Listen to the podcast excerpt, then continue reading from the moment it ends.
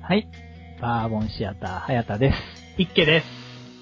いっけくん、久しぶりやね。はい。久しぶりの出席です。仕事ど仕事がちょっと立て込んでましてね。う随分ぶりやもんね、本当に。 1ヶ月以上とかになりますかね。ね、僕らが実際に収録するのが。はい。二人で収録がねう。ん。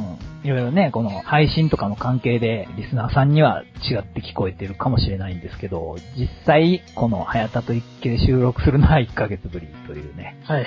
そう忙しいと一家くん、アニメとか全然見れないんじゃないそうですね。家帰ってきて、疲れて寝ちゃうみたいなのも多いんですけど ね。仕事にするほどなのに。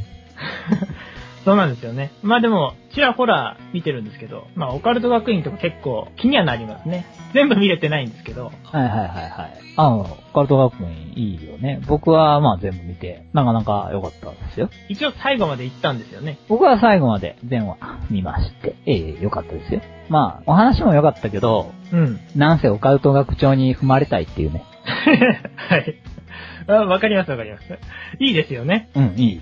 すごくいい。とりあえず踏んで、っていう。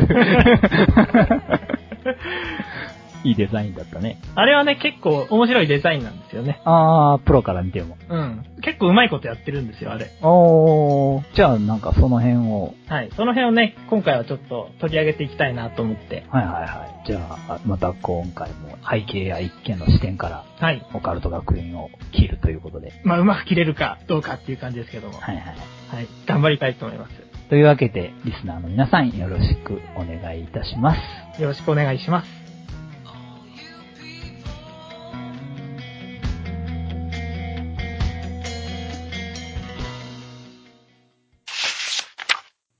一家のアニメのツボ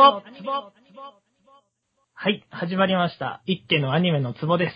今回は、世紀末オカルト学院を取り上げます。前回はですね、軽音の眉毛の話をしたと思うんですけど、したね、眉毛。うん。はい。今回は、キャラクターの一部分じゃなくて、もっと広くキャラクターそのものを見ていこうと思います。まあそういった意味で前回とはちょっと違う収録になるので、ぜひとも聞いてみてください。はいはい。でですね、まあ、まあ、今回何が言いたいかというと、学長がどれくらいエロいのかってことなんですね。 おー、どれくらいエロいかと。どれくらいエロいのかと。 その話を僕とすると。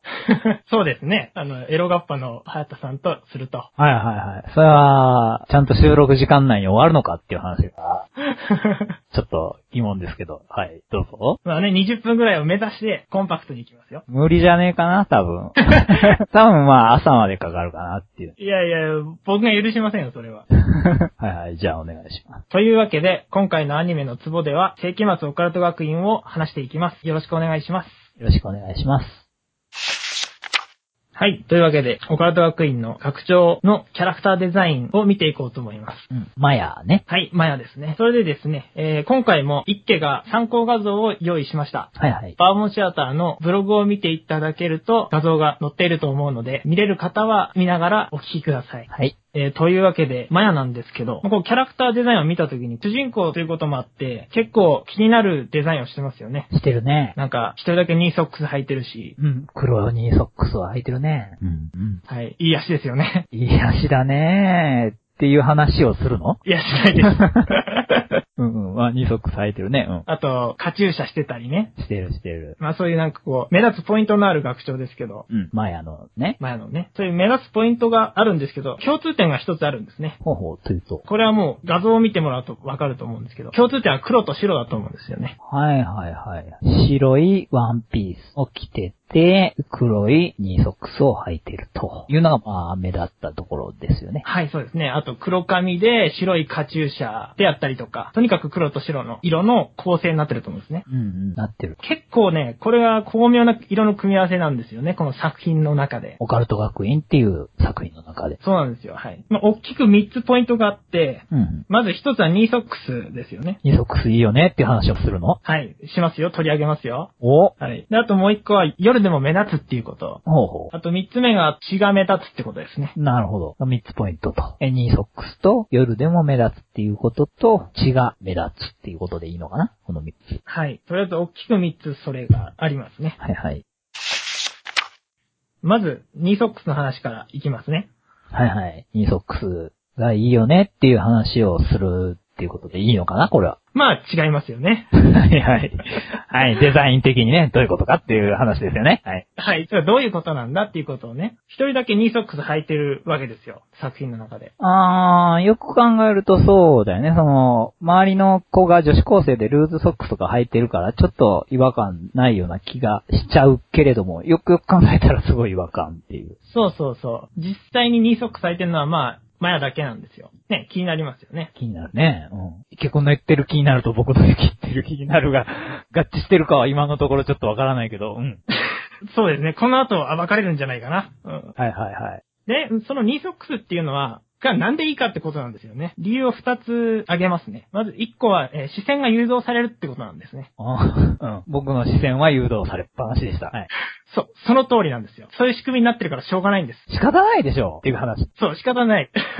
あ、それはよかった。うん。ははい、それをなぜかっていう話をね、この後しますから。いはい。まずね、その視線誘導の話からしていきますね。うんうん。で、前のニーソックスって黒い色じゃないですか。黒い。激しく黒いね。黒ですよね、本当に。うん。真っ黒だね。なんかこう、グレーとかじゃなくて黒。そうですね、黒ですね。で、肌は、まあどちらかというと白に近いじゃないですか、ほぼ。そうだね。ちょっと日本人っぽくないぐらい白い感じだよね。うん、そうそうそう。結構明るい色なんですよ。そのニーソの黒と肌の白っていう組み合わせがあるじゃないですか。はいはい。その組み合わせがあった時に、人間っていうのは明るいものの方に目が行くんですね。こう、黒いのと明るいのがあった時には明るい方に目が行くと。うん。まあ、簡単に言えば、光がチカチカしてたらそっちに目が行くじゃないですか。行く。で光っていうのは明るいもの、白いものっていうことですから、だね。色に置き換えていくと、白いものの方がやっぱり目線が行くんですよ。なるほど。あ、なお黒から白だったらもう間違いなく白い方に行くよね。うん、そうそうそう。でそういうことで言うとですね、ニーソックスって太もものあたりで切れてるじゃないですか。うん、切れてる。な、何筋っちゅうのかな桃筋の上らへんでね。はい。 その辺で。絶妙なラインでこの切れてるマヤのニーソックス。絶妙。はい、絶妙ですね。ちょっとその、だから服とニーソックスの間にはみ肉が見えるっていう、そうそうそう。あの、スカートが短いんでね。うん、っていうデザインの話ね。うん。 はみ肉がどうこうとかじゃなくてデザイン。そうです、そうです。そうなんですね。で、そのまさにはみ肉ですよ。少し見えてる太ももの部分にだけ目線が行くようになってるんですよ。デザイン的に。ほうほうほう。黒いものは背景だと。脇役ってことですね。まあ、隠すというか。え、でも、その、黒より白に行くっていう理屈だったら、はいはい。はみ肉を超えて、白いワンピースの方に目が行くっていうことにならないああ、なかなか面白い質問ですね。はい。わかりますよ。より真っ白だもんね、だって。うん、真っ白ですね。でもですね、やっぱり黒があって白がわかるので、うんうん。その黒と白の差っていうのが大事なんですね、これって。差がね。これであの前のニーソックスが白い色だと太ももには目がいかないんですよ。色が近いので、そこが目立たないんですね。あー、なるほどね。ただ、マヤのニーソックスっていうのは真っ黒ですから、白い肌とその境目にすごい差が出るわけです。黒から白への差がですね。ニーソックスとそのハミ肉の部分との差がすごく出てると。はい。なんで、下半身とかで見た場合にそこにすごい目が行くんですね。上にあるワンピースより目が先に行くと。そうですね。注意が向くという感じですかね。もう黒からのレベルが急にコンと下がるから、先にそっちにワンピースより目が行っちゃうと。そうなんですね。あの、下半身で見た時にって感じですけど、やっぱそこにすごい差があるので、注意が行くんですね。なるほどね。そういうことで俺は目が行ってたんだね。 そうそうそう。肌の白とワンピースの白っていうのは近いので、うんうん。明確にどこっていう印象にはならないんですよね。そこよりはやっぱり、はみ肉の方へ、ピンポイントに目線が誘導されてると。あー、なるほどね。で、しかも足っていうことにすごくなんか意識が向くっていうかさ、はい。体全体の中の足の一部の桃っていうとこに意識は行くよね、確かに。その黒からのつながりっていうことで。はい、そうなんですね。黒い足全体からが白に近い肌色っていうところで、足としてのレベルが違うと色の。はい。確かにそうだわ。あともう一つ、ニーソックスを履いていて、太ももが見えるっていうことは、逆に言うともう、スカートが短いっていうことじゃないですか。うん。えーニーソックスとワンピースの間の見えてる桃のゾーンがあるっていうことは、自動的にスカートの丈は短いっていうことになるよね。はい。そうなんですね。そういうのもあって、すごい隙間が余計意識されるというか、そういうのがすごくあるんですよね。あ、黒と白っていういうのに挟まれてるからね、なおかつ。そうそうそう、そうなんです。黒いタイツと白いワンピースに挟まれてるこの微妙な桃の部分が、すごく意識がいくと。はい、そうなんですね。なるほど。それで見ちゃうと。そういうことです。それで見ちゃうと。繰り返しましたね。 はい。まあ、そうなんです。本当に太ももを見てくれっていうデザインになってるんですね。なるほど。そら見ます よ。よくわかりました。はい。次に、えー、二つ目のポイント。夜でも目立つっていう話をしますね。はいはい。まあ、夜って昼より暗いですよね。うん、当然、暗い。月明かりしかないと。基本的に。あとは街灯とかぐらい。そうですね。はい。まあ、光の量が少ないってことですよね。だね、相対的に。で、それって微妙な色の変化とかが分かりにくいっていうことなんですよ。はいはい。例えばね、あの部屋にある、リスナーさんの部屋にある何かインテリア見てほしいんですけど、うんまあ、カラフルなものがあると思うんですけど、夜こう部屋の電気を消して小さい電気をつけた状態とかで物を見ると、まあ色の赤とかオレンジとかの微妙な差っていうのは分かりにくいと思うんですね。確かに。まあ物があるなぐらいしか分かんないじゃないですか。うん。色ってのはあまり感じなくなるね。ちょっと分かりにくいですよね、やっぱり。うん。っていうのがあって、実際問題として、あの、色味ってなくなってくんですね。夜とかになってくると。夜になって光の量が少なくなると、色味がなくなってくると。はい。わかりにくくなるっていうことなんですけど。まあ、なんで、あの、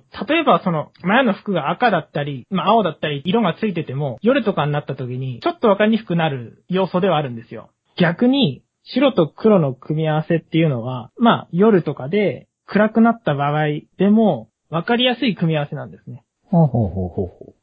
白と黒の組み合わせだったら、夜でもわかりやすいと。そうですね。例えばですね、先ほどあの、部屋が暗くなったのをイメージしてくださいって言ったと思うんですけど、まあ、大体部屋の壁って白いものが多いと思うんですけど、はいはいはいはい。大体ね、白い壁だったりするよね。はい。まあ明るい壁が多いですよね。電気を消した時に部屋の壁っていうのは結構わかるんですね。わかるわ。本が何冊あって、どれが一巻だとかいうのよりも、やっぱり部屋の壁とかってすぐスッとうん。 そう、わかるね。うんわかりやすいですよね。さすがにわかるね。うん。さすがにわかりますよね。それって、あの、色が白なだからってことなんですね。明るいからわかるんですよ。その物の色がってことですね。そう考えると、あの、マヤが黒と白の色でデザインされてるっていうところに、え夜でも目立たせるっていう意図があると思うんですね。なるほど。白いワンピースはとにかく目立つよね、夜でも。夜でもわかるんですよね。はい。やっぱあの、マヤの服装が全身ま真っ黒だったら、闇に溶け込んじゃって、ちょっとわかりにくいんですよ。うんうんうん。白いワンピースだから、すごく目立ってたね、確かに。まあ、カチューシャとかもそうなんですけど、まあとにかく白い色っていうのをこう、効果的にデザインされてますよね。確かにね、お話の中で暗いシーンが多いから、この作品。そうですよね。はい。オカルトっていうところからもやっぱり作品で暗いとこに行くっていうのは多いからね、場面的に。うん。そういう意図はあると思う。そうなんですよ。夜でも、えーマヤを目立たせるっていうために、マヤの服に白が効果的に使われている理由ってものがあるんですね。なるほど。よくわかりました。はい。で、三つ目のポイント、血が目立つっていうとこですね。はい。この作品、帰り血を浴びたりするシーンが、まああると思うんですけど、うん。何度かね、あるね。はい。まあ映像なんで、その帰り血を浴びた時に、それがわかる必要はあるわけですよね。あるね。うんうん。血がついたなら血がついたと。で、えー緑の血とか赤の血とか出てくるわけですけど、うん。そう、人間じゃない奴らとかと戦うからね。まあ、血が緑だったりするんだけど。 はい。それで、あの、例えば、マヤの服が緑だったら、あの、血がついた時にわからないと。そらわからんな。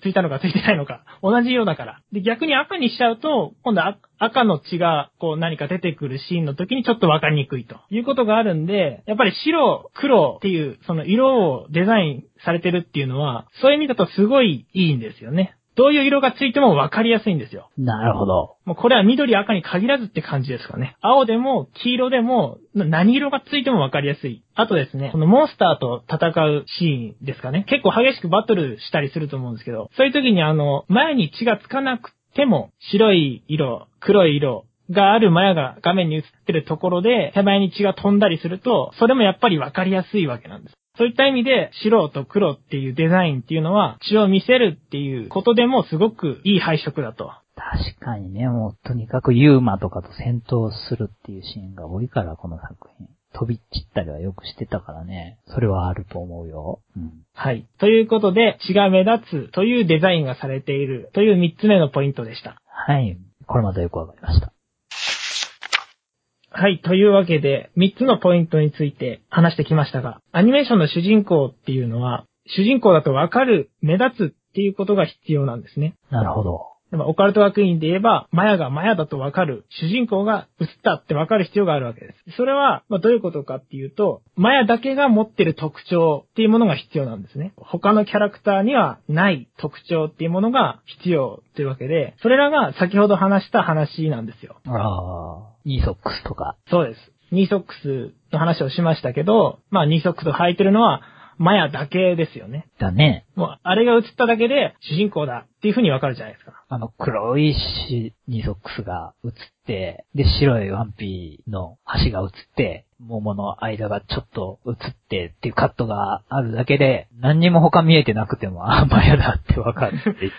そうなんですよ。顔が映ってなくてもわかるんですね。うん、その、下半身の一部の分だけでもわかるね。はい。なぜならそれはマヤしか持ってない特徴だからってことなんですね。なるほどね。マヤだけの持つ情報っていうことで。うん。あとはあれですよね。あの、髪の毛ですよね。マヤは腰ぐらいまであるロングの髪の毛ですけど、うんうん。あれもやっぱり作品中ではマヤだけなんですよね。だね。他のキャラクターは、まあ、ミディアムだったり、ショートカットだったり、まあ、短いわけですね。この作品に関しては本当に出てこないんじゃないかな。モブ以外では、えー、サブキャラクターで、ここまでロングのキャラクターは本当にいないかった気がする。ですよね。なんか、すごい目立ちますよね。まあ、意図的にってことだよね、要するにね。はい、これはもう、やっぱり、マヤが主人公だからっていうことなんですね。特徴付けをしてるわけですよね。で、もう一個あの、オープニングを見てるとわかる特徴っていうのがあって、オープニングの最後の方で、マヤが画面にこう振り向いて笑うシーンがあるんですね。あーちょっと綺麗なね、笑顔を見せるっていうシーンだね。はい、ちょっといい顔が映るわけですけど、マヤの瞳って茶色じゃないんですね。なんか、青色なんですよね。あー、日本人なのにね。 うん、ねえ。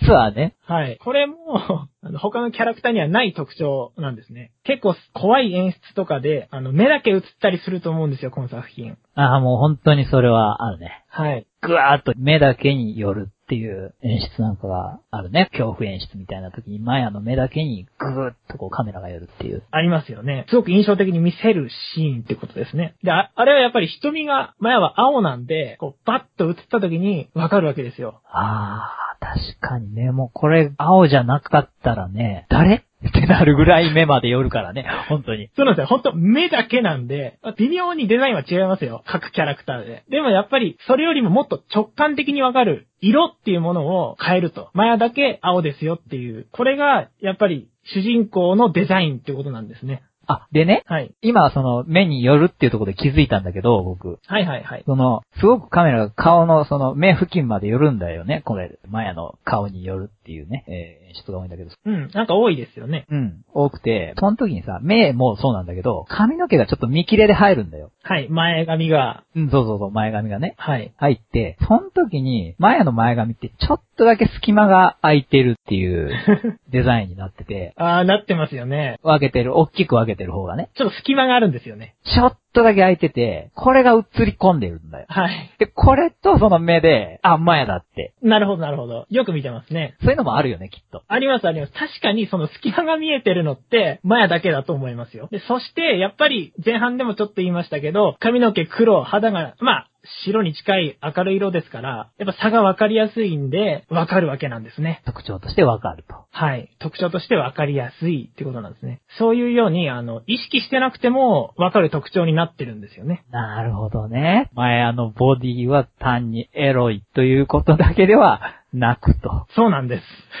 はい。ちゃんと考えられてデザインされてます。なるほど。特徴付けだと。そうなんですね。というようにですね、アニメーションの主人公っていうものは、主人公とわかるように、目立つように考えられてデザインされているということですね。よくわかりました。はい。というわけで、一家のアニメのツボでした。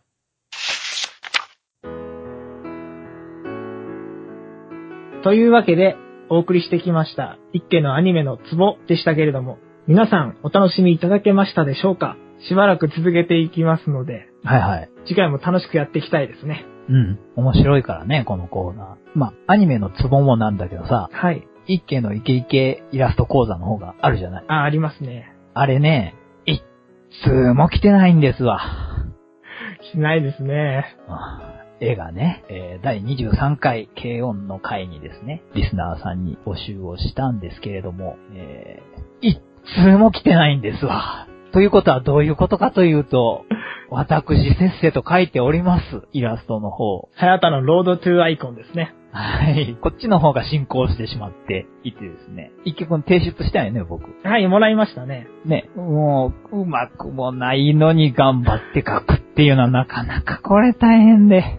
そういう目的のコーナーではありますからね。え、まあ、はい、そうなんですけど、僕もうまくはなりたいんで、はい。はい。でもね、僕だけではもういつまで経っても、あの、終わらないので、このコーナーが。ぜひね、リスナーの皆さん、絵の描き方、ちょっとわかんないよとかね、はい。もうちょっと上手くなりたいとかあったらね、もうこの美術の先生ですから、この、えー、一輝くんは、プロの方なんでね、しっかり教えてくださるんで、ぜひメールの方に添付する形でね、送っていただければと思います。詳細はですね、23回、軽音の回をね、聞いていただければ、後半で一輝のイケイケイラスト講座やっておりますので、そちらの方で説明していますので、説明をお聞きになった上で、イラストを送っていただけると、とてもありがたいです。まあね、あの、一挙、まあいい意味で使っちゃってくださいっていう感じですね。うんうんうん。一応、アニメーションの業界で働いていますので、何かしらのアドバイスはできると思いますので、ですね。はい、よろしくお願いします。よろしくお願いします。本当にお願いします。だそうです。はい。ここでお便り募集のコーナーです。バーボンシアターでは常にリスナーの皆様のご意見、ご感想を募集しています。アニメや映画などの興味のある作品がありましたら、どしどしご意見ください。また、今回の放送や過去配信分の面白かった点などの感想も送っていただけると嬉しいです。ご意見ご感想はブログのコメント欄に書いていただくか、もしくはツイッターをフォローしていただき、リプライでも受け付けています。番組のブログサイトにはメールフォームもありますので、そちらからも投稿可能です。番組アドレスは b, o, u, r, b, o, n, t, h, e, a, t, e, r, アットマーク、g, m, a, i, l, c, o, m, バーボンシアター、at gmail.com です。皆様からのお便りお待ちしています。というわけで、今回もお送りしてきましたバーボンシアター。ここまでお聞きいただき、ありがとうございました。早田でした。ありがとうございました。一家でした。